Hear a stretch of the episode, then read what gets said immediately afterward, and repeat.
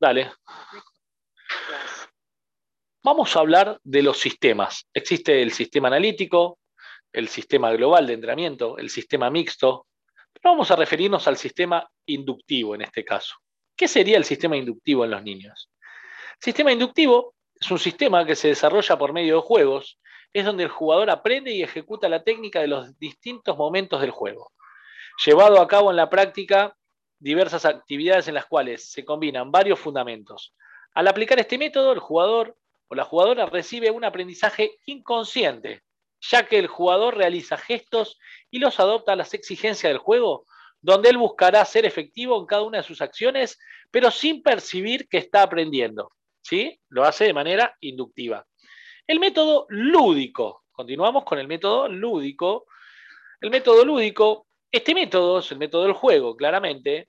A través de este método se enseña capacidad de juego complejo, pero de forma integral, utilizando diversas formas de juego. Al recurrir a este método, automáticamente se entrenan también las distintas técnicas. ¿Por qué se reconoce como un método integral? Porque es el método donde se desarrolla la forma lúdica de enseñanza. O sea, es juego con juego, es integral, ¿sí? Es juego por medio del juego. Por medio de la selección adecuada de los juegos se puede asegurar que en este método los jugadores realizan, según intenciones, determinadas acciones técnico-tácticas que lo van a llevar adelante por el resto de sus vidas. Si esto es importante, eso no dice ahí, pero yo lo aclaro, por el resto de sus vidas. Las actividades en una sesión, según este método, están al menos centradas en el aprendizaje que en el método de ejercicios repetitivos. Se parte de la idea que a través del juego se induce de alguna manera a realizar las acciones técnico-tácticas y por lo tanto estas enseñanzas se mejoran automáticamente, siempre dentro del inconsciente. El segundo, ¿qué es el sistema deductivo o analítico? Lo que hablábamos antes. Este método, el sistema deductivo y analítico, a diferencia del anterior, el jugador realiza una serie de actividades dirigidas específicamente al aprendizaje de uno o varios fundamentos de manera aislada al juego.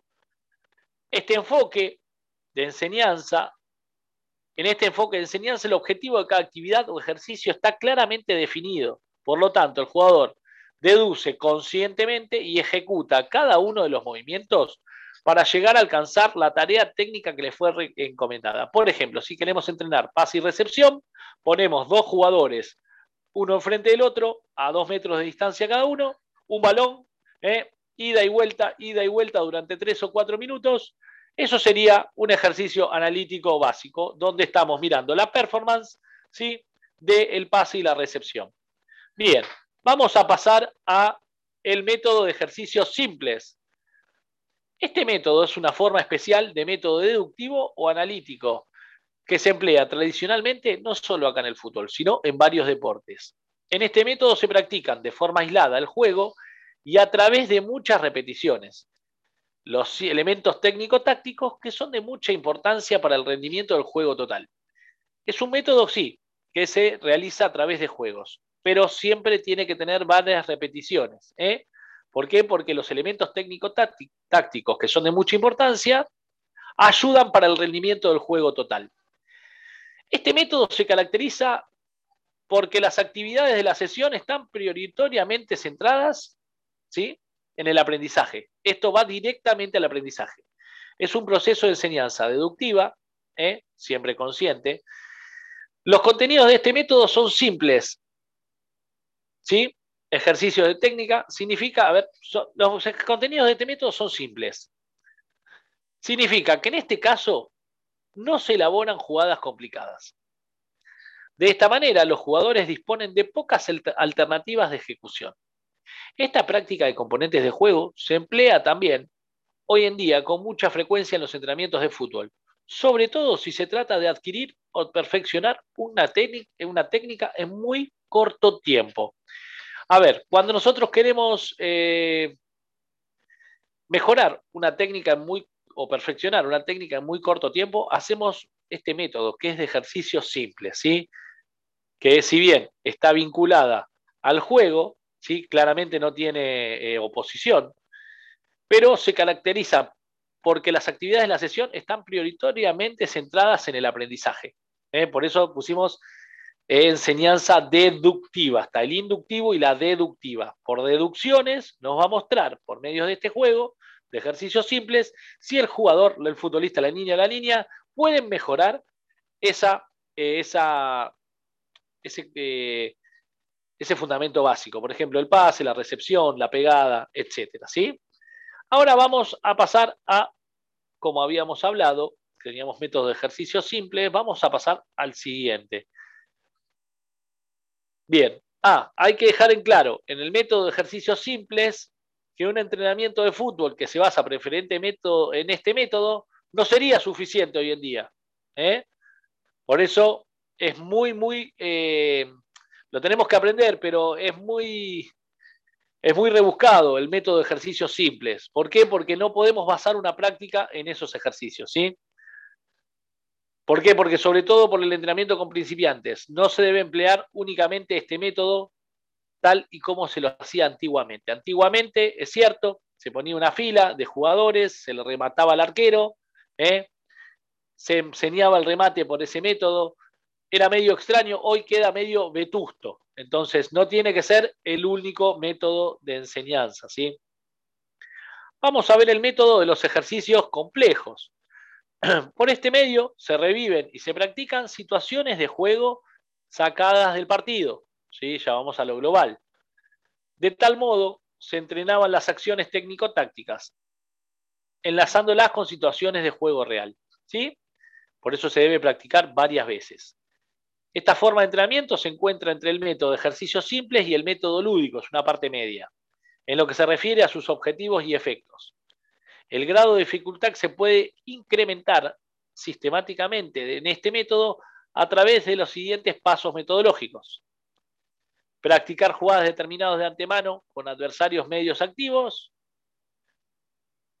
y practicar jugadas determinadas y sus variantes con adversarios medios activos. ¿sí? siempre hablamos de la oposición.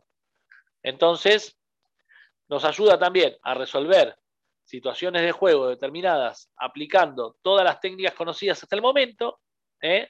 Es una ayuda que también cuando va a tomar decisiones, el niño, a la hora de la toma de decisiones, este método, utilizando este método de ejercicios complejos, lo va a ayudar a resolver esas situaciones.